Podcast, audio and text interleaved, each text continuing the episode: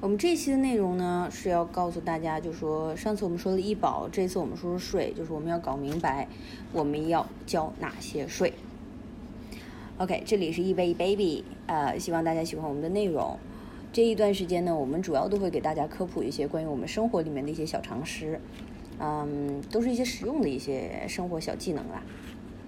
然后呢，如果想了解更多的东西，希望大家去关注一下我们的平台，叫做eBay资讯，容易的易，贝壳的贝，在那个 Apple Store 上面可以搜得到。如果大家那个觉得这样搜麻烦的话，也可以搜我们的eBay资讯的公众号，然后里面也有一个下载链接，欢迎大家来点一点。我个人的微信号呢是eBay04，eBay的全拼，然后后面是04。来，我们回到我们刚刚的话题啊，就是我们要缴哪些税。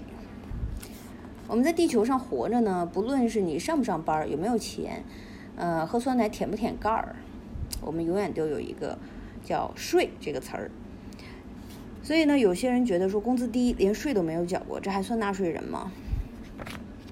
说到这儿呢，我就要提醒你啦，税分成非常多的种类，我们几乎每天都在交税。我们平时都交了哪些税？有4大类，具体的内容有非常的多，所以我们今天只挑重点来讲。一是个人所得税。无论是企业还是个人，赚了一部分钱之后呢，赚了钱之后都要把一部分的钱放到这个上缴国家，那么税前收入，然后给一点点给到国家，然后变成了税后收入，这个部分呢就叫所得税。这种税呢大家都非常熟悉啊，具体缴多少看你挣了多少。简单的来说呢，就是多挣多缴，少挣少缴，不挣不缴。简单一点的话呢，就是税务部门会算在你的收入前，就会帮你减掉一部分。所以对于企业就可以减掉一部分成本费用，例如说像原料成本，还有人工成本。那么中国纳税的个人就分成2大类，像我们就是住在中国，那么我们叫居民纳税人，不管我们赚什么钱，我们都要去缴这个税。那还有些人呢，他不住在中国，他叫非居民纳税人，只有从中国赚的钱他才需要纳税，他们从收入里拿出来的这部分钱呢就叫个人所得税。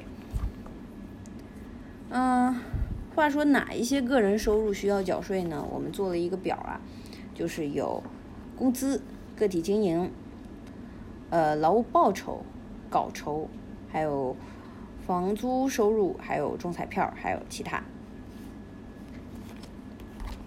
但是呢，缴税呢就要从起征点开始，这个起征点又是什么呢？OK， 我们一直管这个东西叫起征点，但事实上我们都叫错了。正确的叫法呢，应该管这个东西叫免征额。它这个2个有什么区别呢？就是我们来假设啊，就是用我喝酒的这个酒量来说一下。那假设这个我有一杯酒。我们现在画一条红线，这个酒杯上就是半杯的量。那么起征点的意思呢，就是没有过线，那我就不需要缴税。但是呢，我到喝超额了，那需要按全部工资来缴税。那么免征额的征税模式下，没过线同样不用缴税，但是过了线就要按照超出的部分缴。这样子说比较容易理解吧？所以税法里面正确的叫法叫免征额，也叫做基本减除费用。以前叫错了，叫习惯了而已。换成数学思维就更好理解了，线和面的这个区别。有一条线叫做起征点，那么那个面呢就叫做免征额。如果说过了起征点是感情深一口闷，那么免征额就是你干杯我随意。总之发工资这个事儿呢，看似的咚一下钱就到账了，但实际上是这样的，非常复杂。OK， 税前收入专项扣除，然后变成税后收入。或者是税前收入，然后一部分去缴社保了，然后呢变成了应税收入，又跑去所得税了，最后税后收入到了我们的这个小框框里面。当然了，你月工资低到一个程度的话，也不需要交所得税，所以不要说税跟你没有关系。你总有花钱的时候吧，花钱买东西的过程里面呢，其实你在不由自主的迷迷瞪瞪的也在交税。OK， 我们来说一下流转税啊。你花钱的时候就已经缴了流转税，是怎么缴的呢？我们来举个例子啊。今天早上我去买瓜，本来是每斤售价5元，每斤瓜要缴1元的税，然后呢就琢磨半天说把钱给，就把这个瓜钱改成6块了，就把税钱给赚回来。所以呢一般来讲啊，涨价会影响销量，所以所有商家如果一起涨，那我问你，你买不买呢？这还是要买的嘛。所以我们当吃瓜群众买瓜的时候呢，其实已经把老王的税就给缴上去了，然后呢瓜农老王再转手再把这个税上缴就可以了。所以出国旅游就会发现啊，买瓶可乐都会要缴税，其实咱们也一样，只不过是没有写在小票上。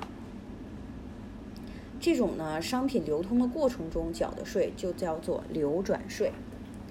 流转税主要分成3种，增值税、消费税还有关税。我们大概说一下，增值税呢就是一个产品的诞生，它有很多的环节。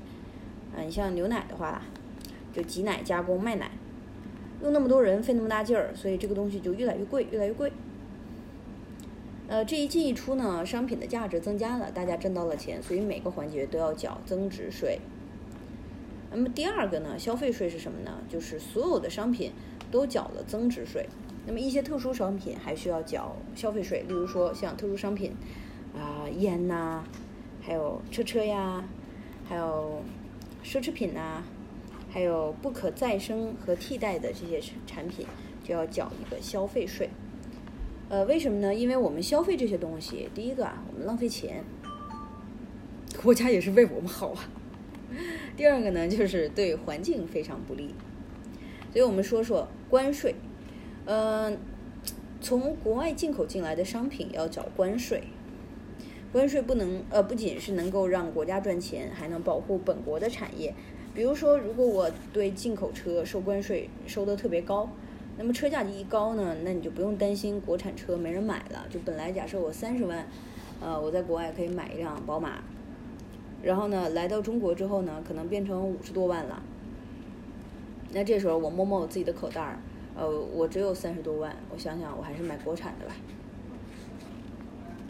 我们会发现呢，挣钱就得缴税，那么花钱也得缴税，那么只挣不花会怎么样呢？会攒下钱，不过攒了钱有了财富，你还是要缴税。财产还有资源税。那么人类的财富大概分成2种，一个是先天资源，还有一个是人造财产。无论占哪一种财富都有可能要缴税，那么这个就叫做财产和资源税。比如说购买土地开一个厂需要缴土地使用税，买个房子可能要缴房产税。到这里呢，我们就小结一下，说一下我们刚才的这些内容，有3种，包含了你和你的钱大多数的情况，就是挣钱的所得税，花钱的流转税，还有财产资源税，就是有财富了以后你就要关系到财产资源税了。但是呢，生活不仅仅如此，事儿多着呢，所以其他的还需要税收来调节一下。有一些事儿呢和特定的行为有关，所以呢把它们打包一下收的税就叫做行为税。比如说有些行为对环境不友好，为了限制这种行为就要收行为税。比如说买车的时候要缴车辆购置税，一辆50万的车，购置税大概在4万3左右。还有一些公共服务啊，需要钱来维持啊，比如说像司法服务、城市建设、义务教育。那么这些钱归根结底呢，还是大家出的。比如像商场买东西要缴城建税，还有教育税的附加。所以逛商场呢，也是某个层面上来说是在建设家园、资助教育。再比如说签合同或者炒股买房都有印花税和契税。那有一个，你记得我们买东西的时候有一个像邮票一样的东西贴在后面，那个叫合同印花。那么缴的税才值得拥有，才能证明这个合法，有效了。所以呢，各类税收我们先说到这儿。还有一些朋友开始倒吸气了，我们来开心一下。例如说，假设我的工资不够5000元，免缴个税。但是呢，作为吃瓜群众，买瓜需要缴税，那就是增值税。吃饭喝水呢也是一个道理，如果饭后再抽根烟，那还需要缴额外的消费税。那么上班期间，如果我抽出时间偷偷的炒股，然后遭遇股票大跌割肉离场，即使赔了钱我还得缴税。下班之后呢，我看看自己心心念念打算买的车和房，如果买车那么缴的税就很多啦，像行为税、财产税、流转税。如果买房呢，我需要缴契税、印花税、土地增值税，还有房产税，还有流转税里面的增值税。所以看了之后呢，我就觉得说，活着挺不容易的，算了吧，还是吸取税吧。平凡如我呢，也是纳税人，所以税收的种类虽然很多，但是呢，也是取之于民，用之于民。凭着自己的工资和消费水平，那么仔细算算，其实很多税还是不用缴的呢。想想都觉得很开心，对不对？哎呀，这一期讲完了之后，心里面有点痛痛的感觉，不开心。拜拜。